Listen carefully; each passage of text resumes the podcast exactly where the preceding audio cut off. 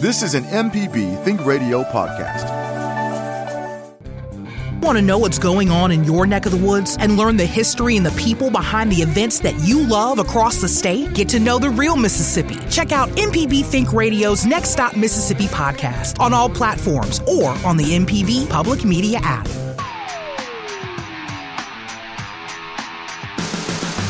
Welcome to AutoCorrect, helping you correct your auto problems. Our host is Coach Charlie Melton, ASE certified master technician. I'm Jermaine Flood. Hey, Coach Charlie. Hey, how are you doing today? I'm doing good today. How is your Thursday before the new month going? it has been a very exciting month and it's almost over and I am ready to hit August. It is. It is. So, do you have any maybe late summer travel plans in in in the works? Well, may go to Atlanta to a couple things. but no really big plans right now. Okay. Is it a drive trip? Are you driving to Atlanta? Mm, no, gonna fly. Okay. it's quicker. the car guru does use planes as well, everyone. That's right. and today he's here and we're talking about do it yourself repairs part two. We wanted to run that back, didn't we, Coach Charlie? We did because we had uh, so much stuff to get to last time. We just didn't get it all, so we're going to have a retake. Right. And it's good to be able to figure out what you can do yourself so that you can save money. Well, I think doing it yourself and saving money a lot of times people say, well, I can do it myself. And they start getting into more than they can do. And now it costs them money. Mm-hmm. So you got to be really uh, vigilant of what you can do and what you can't do. All right. Be aware of it. Don't bite off too much. That's right. Our email address for questions is auto at mpbonline.org. So basically, DIY means that instead of hiring a professional to do a particular task or instead of buying goods from a store or an artisan, you're choosing choosing to do that task or create those products yourself rather than paying a professional or somewhere else to do it for you. But coach says we need to watch which ones that we're going to be choosing to do ourselves. Well, if you, if you think about it, technicians get paid on this thing called flat rate. Yeah. The book tells you it takes four hours to do this job that technician's going to get paid four hours if it takes him an hour. Mm. If it takes him six hours, mm. he's still going to get paid that four hours. Right. So when you start getting into a job and maybe it's a bigger job than you think, it may be wise to sit back and reanalyze and say, Hey, maybe I need to take it somewhere because especially if it's internal engines, if you're doing something internal, mm-hmm. even timing belts today or water pumps, you know, most water pumps now on uh, these smaller cars, you have to remove the timing belt. And if you remove the timing belt mm-hmm. and you do not get it tying back up, it's called an interference engine. Yeah you just mess that engine up. The whole engine. So From, you need to be very careful. You need to have some type of mechanical ability in order to do some of these tasks. Right. You're right about that. You are right about that. Well, we'll be talking about tires, whether or not I can rotate them myself.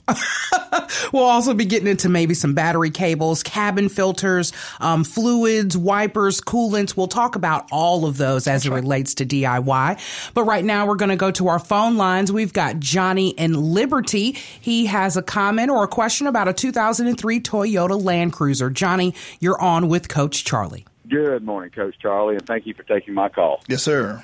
I have a 2003 Toyota Land Cruiser, and I'm having some trans transmission problems with it. Um, when I crank it and drive it in the mornings and drive it to work, shifts all the way into overdrive perfectly fine. And then if I uh, try to pass someone or it goes up a hill, and it downshifts into, uh, I guess, fourth gear, it will not go back into overdrive. It will sit there and just sit in fourth gear. And if you get it back to act proper, uh, I have to pull the car over on the side of the road, cut the car off, and then crank it back up, and it drives fine.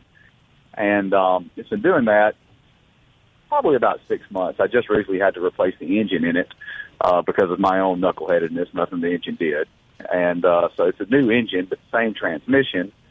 Uh, and we're just trying to chase chase gremlins out. So I don't know if you had heard of this before or just looking for any and all advice. Well, let me ask you a question: Was it doing it before you put the engine in? It was not, no, sir. Okay, so this is what I'm telling you here is that a lot of times the torque converter on these, and it sounds like a torque converter issue here or a shifting I- issue here, maybe a solenoid. What would you do? Have you put a scan tool on the uh, uh, data link connector yet? Have you put a scan tool on the vehicle? No, sir, I have not. I, I, I have kind of just went by with it and just drive it slow and don't put it in cruise. So I haven't done anything. If it's something that I need to take it to a, a mechanic, then that's what I will do. Okay. I'll just call, call first. on that thing, the first thing I would do is put a scan tool on it and see if there's any codes in that vehicle related to transmission because there will be one talking about shifting. If it will not shift, there will be a code that comes up and talks about shifting. Okay. When the engine was put in, maybe something got moved on the transmission because they do have uh, shift solenoids on those and they do have uh, sensors on the outside of it. And that engine and transmission has to work together. And if the engine is not to what the transmission sees, it will not let that transmission shift correctly because they work together as of how much load is on that engine. Yes. So what the first thing I would do is go ahead and get a scan tool put on it, see what kind of codes are in there, and go from there. Because it sounds like it may just could be a shift in solenoid, or it could be something to do with that torque converter. Right. Well, that is what I will do. Thank you so much for your guidance. Okay, thank you. Thanks, Johnny, for giving us a call. You know how to work them. You know how to work them.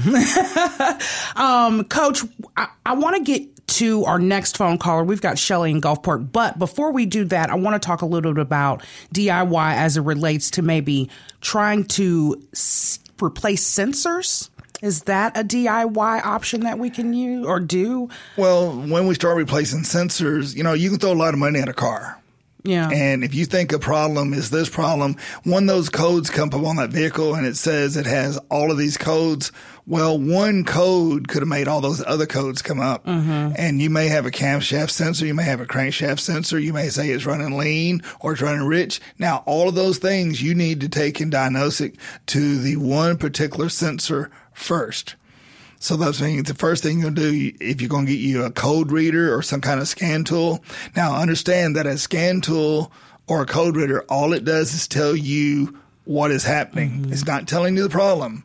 You know, so if it says that cylinder number one is missing, well, you need to figure out why cylinder number one's missing. If it's a spark plug, is it a coil? If it's an intake leak, or is it, so you need to sort of figure out why. Don't start throwing parts. And I'm going to give you a story about somebody throwing parts at a vehicle in a few minutes. and because you can throw a lot of parts and money. So when you start getting these sensors, a lot of these sensors are easy to replace, uh-huh. but they're, you know, there's some of them are in some high, hard spots. You can't see them. They're in back. They're like on back of the engine, Yeah. and you can't really get back on the back of the engine. So you need to sort of know what you're doing. But first thing, get a scan tool. Make sure you know what sensors are in there and what it's talking about. The reason why I asked because we had an email come from Beth Mahaffey that says, "How often do knock sensors go bad after being replaced?" She has a 2019 Tucson that the sensor had to be replaced and was told it's rare for it to happen again. knock sensors, if you understand what a knock sensor is, a knock sensor determines if that vehicle is in time. Mm-hmm. If it hears noise, excuse me, if that knock sensor hears noise, it works off vibration. So if it hears noise, what it'll do, it will change the timing on the vehicle to get it back where it's supposed to be. Okay. But those knock sensors are a lot of them are under the intake manifold. You got to remove the whole top of the engine to get to it. Okay. So it's really not something somebody could do on those type of sensors. So that once again, knowing what the sensor does, where it's located, do you have enough time and do you have enough skill to do it? Right. So, d- do you find that they go bad often, or it's very rare? I have changed several knock sensors, and once again, anytime you're changing an engine, I would replace the knock sensor because it's there. Okay. Uh, so, but they don't go bad too often. Okay. Okay. Okay. Well, that answers it. Beth, I hope that helped. We're going to head to the phone lines. We've got Shelly in Gulfport. Shelly, you're on with Coach Charlie. Thank you and good morning. Good morning. We have a 2004 Toyota Matrix. It has just over 300,000 miles on it. In November of last year, the transmission went out. We had it replaced and they put a used transmission in. Within a week, the check engine light came on. We took it back several times and they used an OBD scanner to reset it. The check engine light continues to come on. It may last a day or two, but it, it will come back on. We have an OBD scanner and routinely check and reset it. The error code that we receive is P0741 and it says torque converter clutch solenoid circuit performance or stuck off. DTC severity 2 of 3. Repair immediately if drivability issues are present. Threat to essential system components if not repaired as soon as possible. I am driving the vehicle. It's working just fine. But I wanted to know is there a fix or do we just have to live with it? Okay, what they did when you put the used transmission in it, they probably didn't replace the, the torque converter, and the torque converter is what controls the the fluid pressure going through that transmission. It does have a solenoid in there. It is a lockup type of transmission. That's that means that at a certain speed it freewheels, and at a certain speed it locks together. And a torque converter is a tri-level component. Uh, it has a it's it's several different components that, that make up that torque converter, and most likely you're not getting as good as gas mileage because it may be locking up or being unlocked when it should be locking up.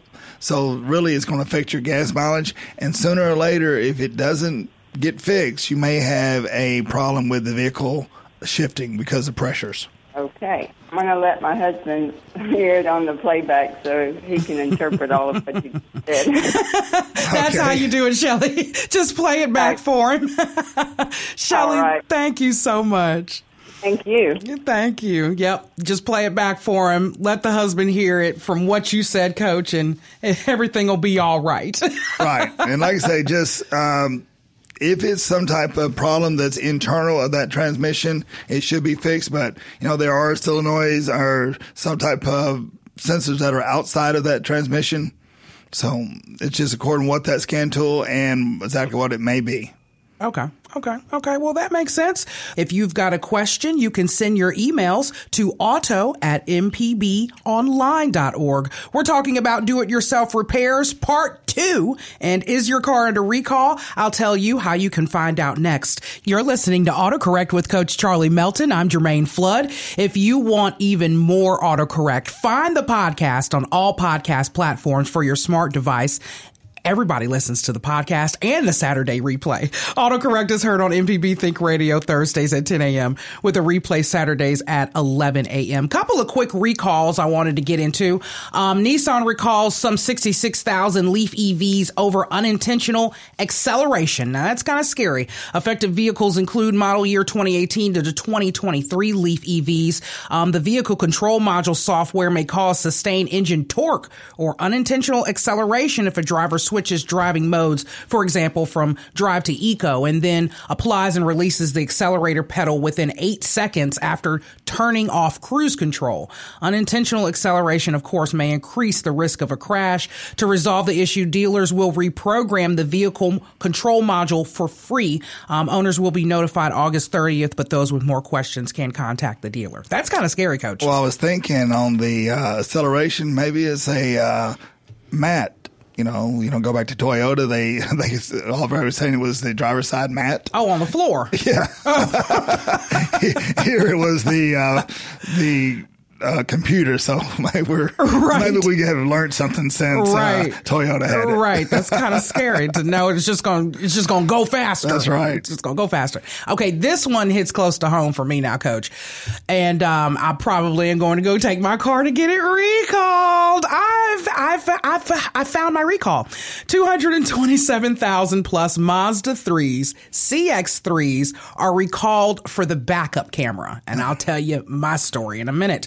But um, affected vehicles include model year 2014 to 2018 Mazda 3 hatchbacks and model year 2016 to 2021 CX3 SUVs. That's me. The backup camera image may not display properly. That's me. Instead of showing a flickering or distorted image, um, instead, that it shows those images that can reduce the driver's rear view, increasing the risk of a crash. To fix the issue, dealers will inspect and replace the backup camera as necessary. They'll also install a wiring harness fastening seal. Seal, yep. Both repairs will be done for free. Um, Mazda will begin notifying owners September the 12th, but I notified myself um, today.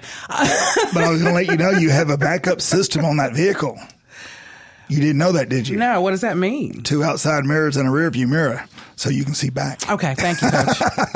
I knew you was gonna do that. I knew you were gonna do that to me.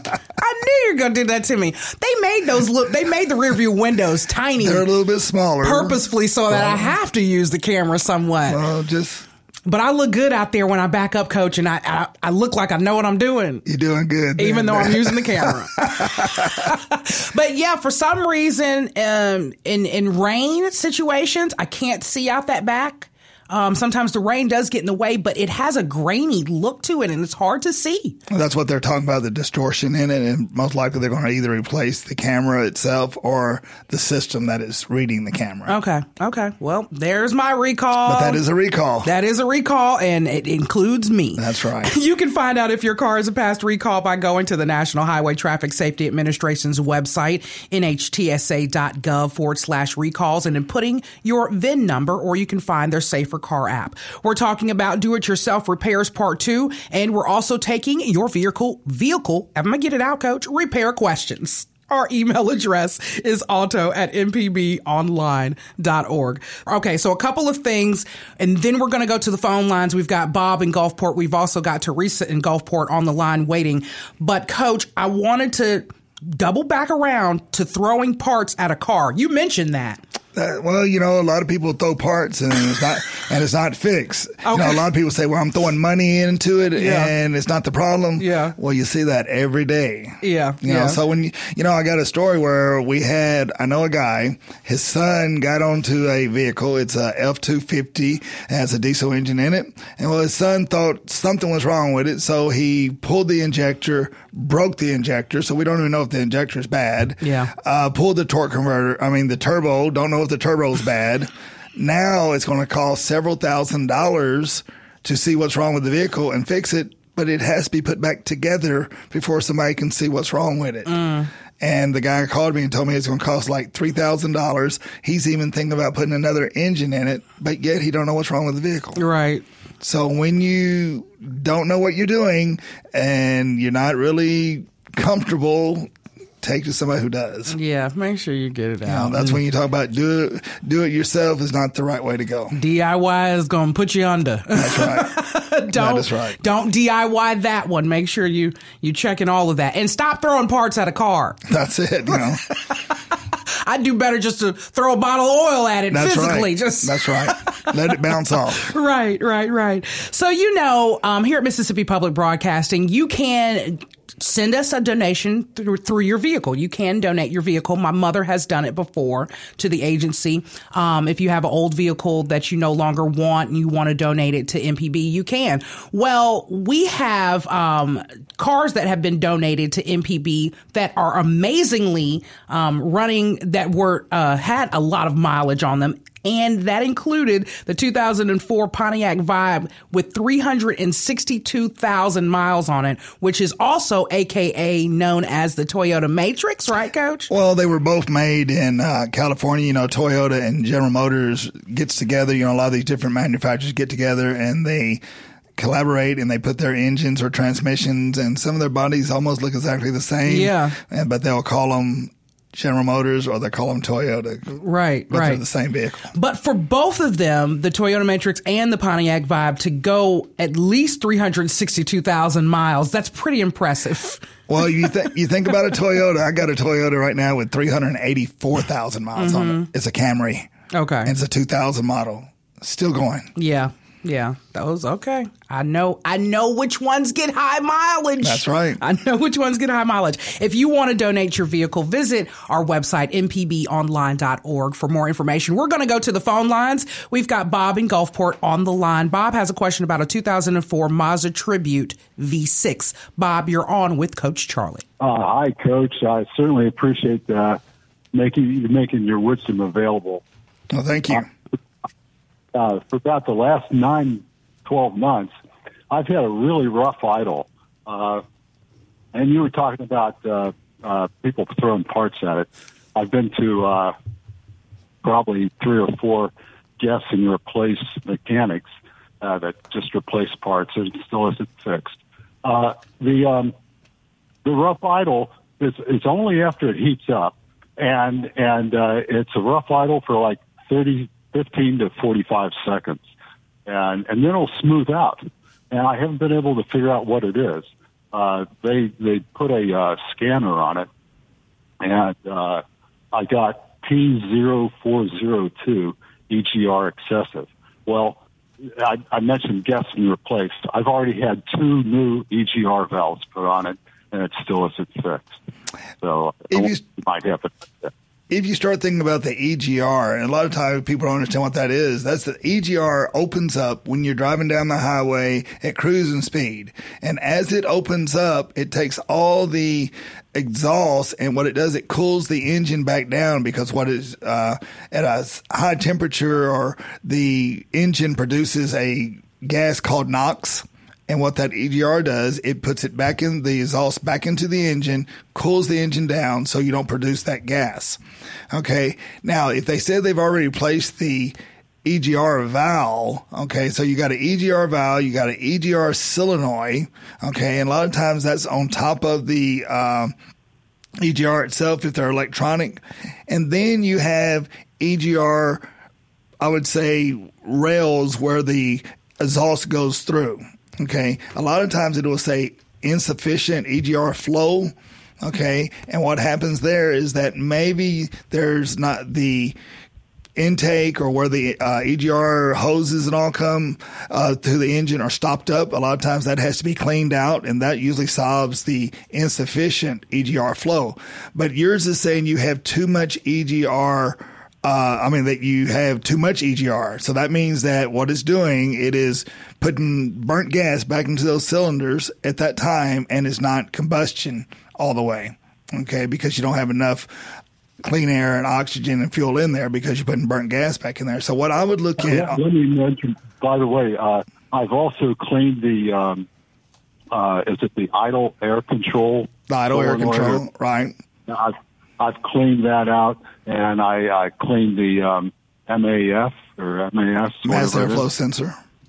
Yeah, I've cleaned that too, and and that didn't fix it either. Okay, so Uh, on that situation, what I would do if they've already put an EGR valve on there, I would check that EGR solenoid because the EGR solenoid is what controls the EGR valve. Could it be that I, I I pretty much know what you're talking about there, and there's two wires going to it. Could could I coming from some sensor, I guess, an oxygen sensor or something? Is is there could there be something wrong with the sensor or the the signal coming to it? Well, the uh, oxygen sensor itself, all that's telling the engine if it's running rich or lean. That's what the oxygen sensors do. Tell the vehicle if it's if it has enough gas or it does not have enough gas. That's what the that's what the upper oxygen sensor does.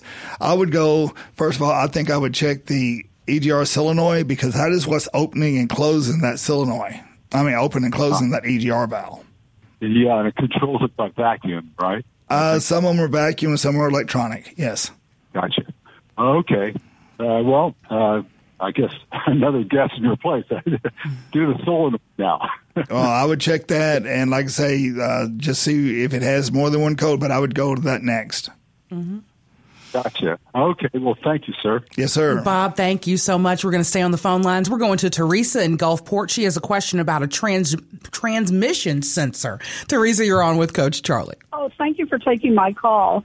My friend has a 2015 Nissan Sentra, and the scan code said there was something wrong with her transmission, and then when they uh, checked it, they pulled out the sensor, and the sensor was all burned up, so they replaced it. So she was thinking that she now needed to replace her transmission. But why would a transmission sensor burn up? Well, you know, they're electronic. That's the first thing. They are electronic. And maybe that it shorted out. And that means that it had too much voltage going to it, too much amperage, and that would burn it. You know, really all that um, sensor is that it's a solenoid and it's it just has a lot of uh, wire going around to make it open and close. Okay, with electricity. So if it got too much amperage, it would burn that sensor up. Okay, so now that the sensor's replaced, she really doesn't need to replace the transmission. It's just a sensor. Oh no! Don't don't replace the transmission. Like I say, if that sensor burn up, you know, uh, shift solenoids, uh, those transmissions, those uh, those sensors, those transmissions, those solenoids, they go out all the time. Oh, okay. Thank you so much for your help. You've been a great help. Okay, thank you. Thanks, Teresa, for giving us a call. That was a good Gulfport call. Two Gulfports That's right. right. back to back. Um, we'll be down there soon for the uh, cruise on the, coast.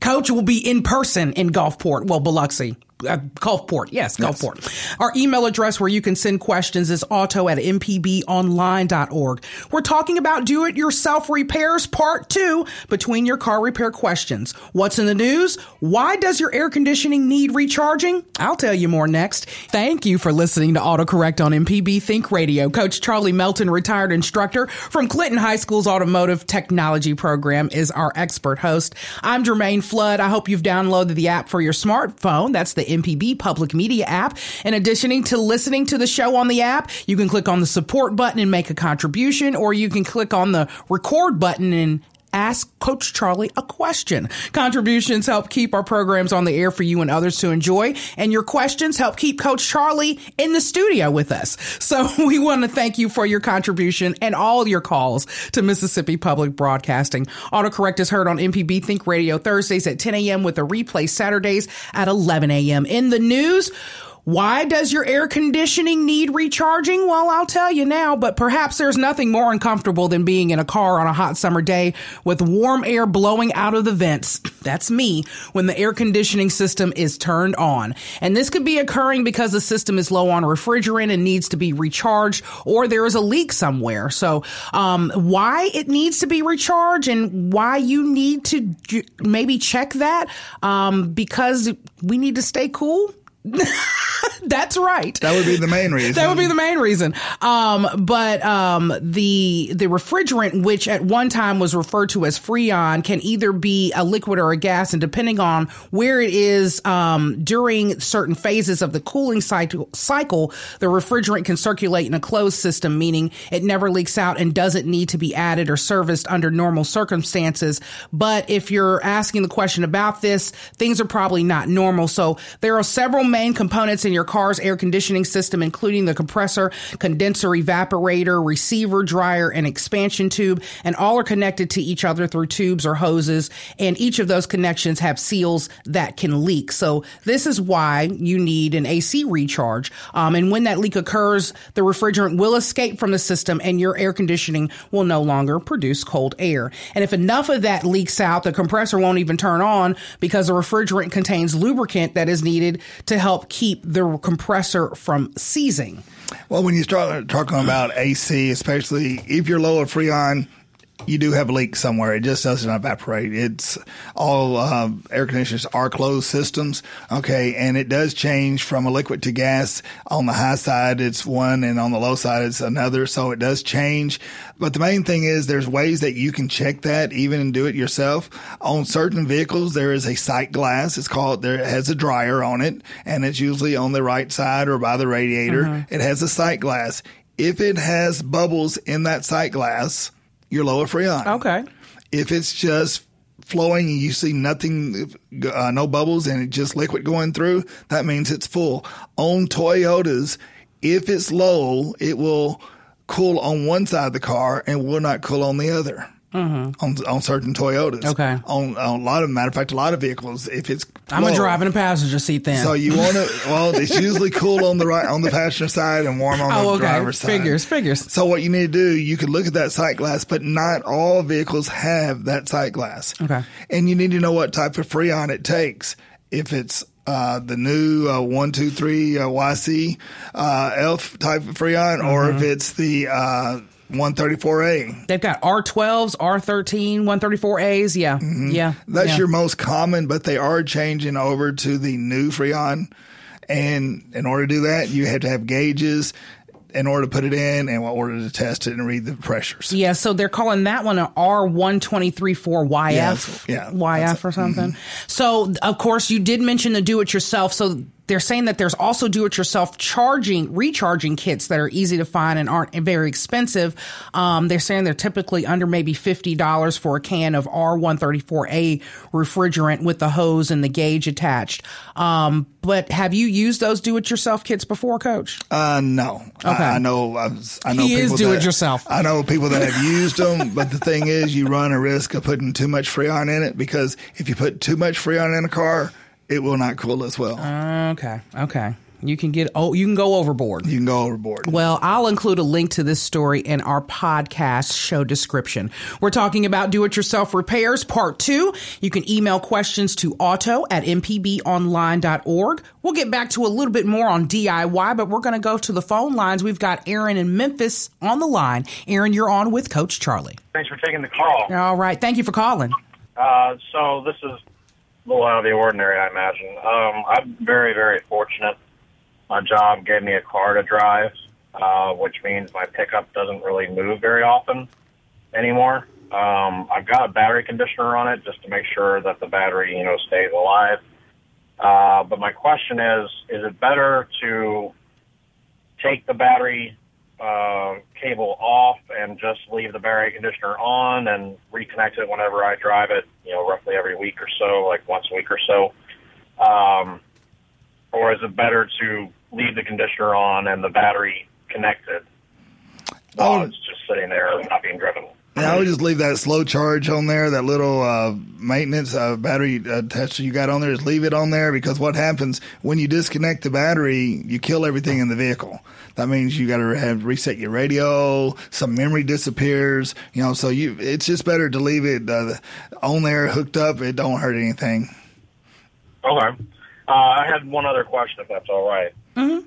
Um, the uh, I've got a concern about. I've heard about people having vehicles that are stored for extended periods of time, and rodents end up chewing the wiring harness, for example. Um, is there something I can put under the hood, or something I should do to prevent that from happening to my pickup? Well, you know, if it's going to sit for a long period of time, you can put mothballs under that. That'll keep, um, you know, rats and rodents don't like the smell of mothballs underneath the vehicle. You can put mothballs and you can put, because what happens, they really like, uh, for some reason, they like that insulation on those wires and they'll get right down and Right. eat all that insulation off and they get some kind of little charge from the little electrical current coming through there. So they get, and they like that. But if I would put some mothballs in there and I think that would probably solve your problem. If it's going to be setting up for uh, months, yes. But if it's setting up for weeks, they're not going to get in there in a week. I, I usually drive it once a week just to make sure that Yeah. it's still okay. But Make sure you don't have no food in there, uh, anything, because a lot of times they, if they smell food, they'll try to get in there and try to get in that vehicle. And, you know, they can get in the cab uh, through the rubber. They can eat through the rubber. There's places that they can get through. So you want to be careful. Make sure there's nothing in there that they won't eat. All right. Well, I really appreciate it, uh, and uh, for what it's worth, I, I love listening to the show. So thank, Well, thank you guys you. for what you It's do. worth, you, sir. It's worth everything, everything. Aaron. Thank you. Thank you so much for giving us a call, Coach. Let's talk. Let's piggyback off of Aaron a little bit. Is there? I want to talk about DIY as it relates to batteries and battery cables and things like that. Tell us a little bit about how we can DIY those. Well, there's a good thing there. As you're talking about the battery, Eric has his vehicle sitting up. Uh, corrosion could build up on that battery, and you need to get make sure that corrosion comes off of it. And once again, you're going to if you take the battery post off, the cable's off, you're going to lose the uh, memory. But you can get a memory saver and put on the battery as well, and it would save everything in your uh, car. Okay. But as a cleaning the battery, you know, a lot of people will say, "Well, I'm going to pour Coke on it." Yeah, that's the old adage. Well, the first thing you pour Coke on it, now you got it all sticky, and you got uh, You got know, sugar on your battery. well, you think what uh, Coke is acid, has a lot of Yeah, acid in yeah, it, so yeah. Battery is acid. Yeah. And so you're pouring acid on acid. Uh, the best way to clean a battery, if you want to clean it and you want to get, uh, make sure that it's clean, take some baking soda and water, mix a paste on it, put it on the battery cables, and that will clean them. But if you want to do it quick, uh, there's a tip I can give you is just while your vehicle's running, get you a bottle of water mm-hmm. and pour it on those battery terminals real slow. Mm-hmm. It will take all of that corrosion off and they'll turn back copper. They'll come back, they'll be shiny. Like new. Like new, just pour it on. Don't just pour it out real fast. Yeah. Take the bottle while the vehicle is running and pour it on there very slow and it will get rid of all of that corrosion. Come on, coach, with the baking soda and a bottle of water while the car running. It'll take care of it. and the mothballs. Now the uh, baking soda, you're going to do that with the car not running. The baking soda and water. That man, what that does, that neutralizes the acid as well. Okay. But when you're pouring the water on it, it may not neutralize the acid, but it will clean those cables and they won't be corroded. Okay. Okay. Well, that's a good DIY it yourself tip. That's a good one. I'm going to go back to the phone lines. We've got Ben and Jackson on the line. He has a question about what to do with a parked vehicle before trying to start it. Ben, you're on with Coach Charlie. Yeah, I guess I am piggybacking this conversation. Uh, I've got a, a 96 Bronco that's been sitting for about a year. Um, obviously, I'm going to have to replace the battery, but what do I need to do before I go out there and try to crank it so I don't damage Well, the first thing you need to do is make sure that the fuel you got in there, because fuel over time it goes bad. If you ever had a lawnmower and you had fuel in it, it goes bad. It, it'll be a real strong smell. Make sure you get good fuel in there. I would change. Go ahead and change the fuel filter if it's not in the tank. Go ahead and change that fuel filter, and then make sure you have good oil in there and good coolant and crank it up. Hmm. You know, you not you don't have to really do a whole bunch, but the main thing is that fuel. Can you buy? I mean, before I guess I should have looked before I asked, but can can you siphon it out of the tank and put clean gas in it? Is that is that a is, is that the way to do that? Or I Sure, sure you can. To drop it? No, you can do what, another way you can do that. You can siphon it out of the tank, or you can even disconnect the lines at the fuel uh, filter and turn the key on and let it come out that way as well. But it's going to be easier to get it out of the tank by siphoning it out. Now, Okay, you, thank you, sir. you don't have to get it all out, but you want to get like 90% of it out. Put you some good strong gas in there and uh, make sure that uh, as you get that strong gas in there, you can crank that vehicle up. And it may take a little while to get it running smooth, but it will get all that bad gas out if there's gas in there. Oh, uh, one last question: Is it worth pouring a little oil down on the you know into the, the you know what I mean on the through the the fill hose through the fill nozzle you know before I try to crank it or um or just get it changed, tow it to a shop and have it changed or something. Well, the oil, if it's, you, you probably need to change the oil. I would change the oil if that's not been cranked up for a while because once again, it con- it uh, condensates the water all in there, condensates. So you will have a little liquid in there. So you want to make sure you get all that out. Okay, thank you. All right. you. Thank you, Ben, for giving us a call. We're discussing do it yourself repairs part two and taking your repair questions. You can send us emails to auto at mpbonline.org. We've got a new car review from Casey Williams coming up and coach's tip of the week. This is autocorrect on MPB Think Radio. Here's a new car review from Casey Williams. It's Auto Casey on AutoCorrect. If you're looking for a compact pickup truck that's up for adventure, we have the perfect one this week. It's the 2023 Nissan Frontier Pro 4X. The Pro 4X is the one that's really geared towards off-roading. This has the Bilstein shocks, has the off-road tires, it's got the electronically rear locking differential, it's got the two-speed transfer case for the four-wheel drive system, everything you need to do some pretty serious off-roading. It's also pretty luxurious. Inside you've got heated seats, you've got the touchscreen, Fender audio, and a full suite of crash avoidance systems. Underneath the hood, a 3.8 liter V6 delivers 310 horsepower, connects to the four-wheel drive system through a 9-speed automatic transmission. Pretty smooth on the highway, plenty of power to pass if you need to, and just works well whether you're in city traffic or out on the highway. Fuel economy is not bad for a truck with this capability. 17 miles per gallon in the city, 22 on the highway. So you're wondering what it's going to cost? Well, the Frontier starts just under $30,000. This one all in, $46,380. See the full video on his YouTube channel, Auto Casey, and listen to AutoCorrect on the MPB Think Radio YouTube channel. This is AutoCorrect. If you've missed any of our program, you can listen to the whole show from autocorrect.mpbonline.org. AutoCorrect is heard on MPB Think Radio Thursdays at 10 a.m. with a replay Saturdays at 11 a.m. Stay tuned after the show at 11 a.m. at Southern Remedy Kids and Teens. I'm Jermaine Flood, and our expert is Coach Charlie Melton, ASE Certified Master Technician. And now it's time for Coach Charlie's tip of the week. You know, we've been talking about do it yourself. And once again, uh, several callers got on there throwing money at a car. We talked about throwing money or parts at a car. Mhm. There's a lot of places out there today that will not diagnose your vehicle, but they will throw parts at it until they find out what's wrong with it. So make sure, once again, you take it to a reputable dealer or a mechanic that you know to make sure they're just not throwing parts at the car. Make sure you do that. No just throwing parts. Don't start unhooking it and you can't rehook it. That's right.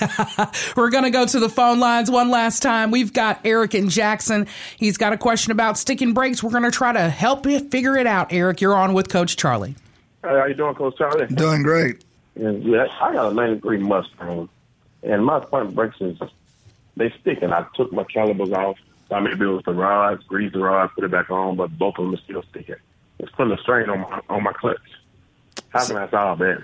Well, the thing is, uh, it's most unusual, but it could happen.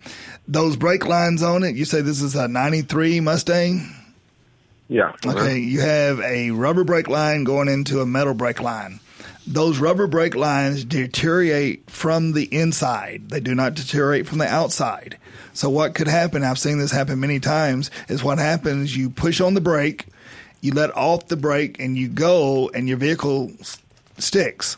Okay. What has happened is that rubber from the inside of those brake lines have deteriorated and got stuck in the lines going back up to the master cylinder.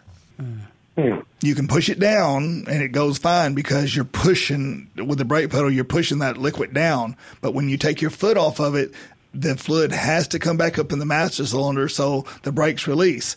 If there's anything in that line, it's not going to release completely.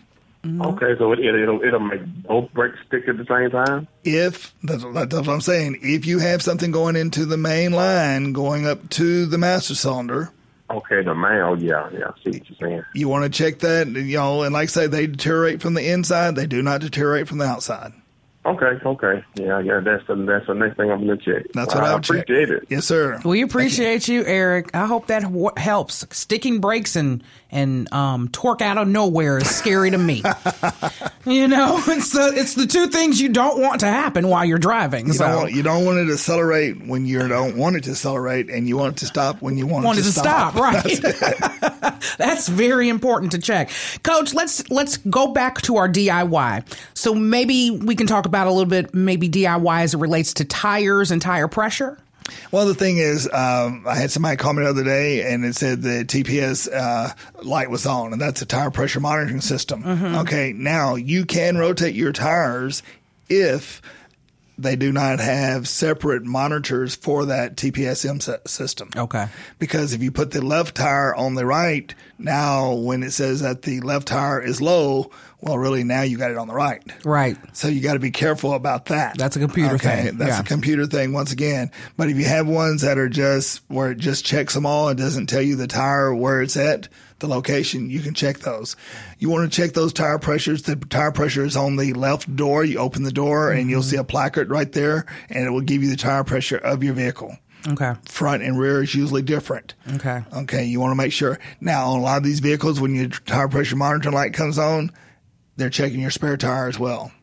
So make sure that you rotate that spare tire in the system of the other four wheels. Okay. That way it's used, and that means that you're not having a brand new tire that dry rotted in the back Mhm. because you never used it.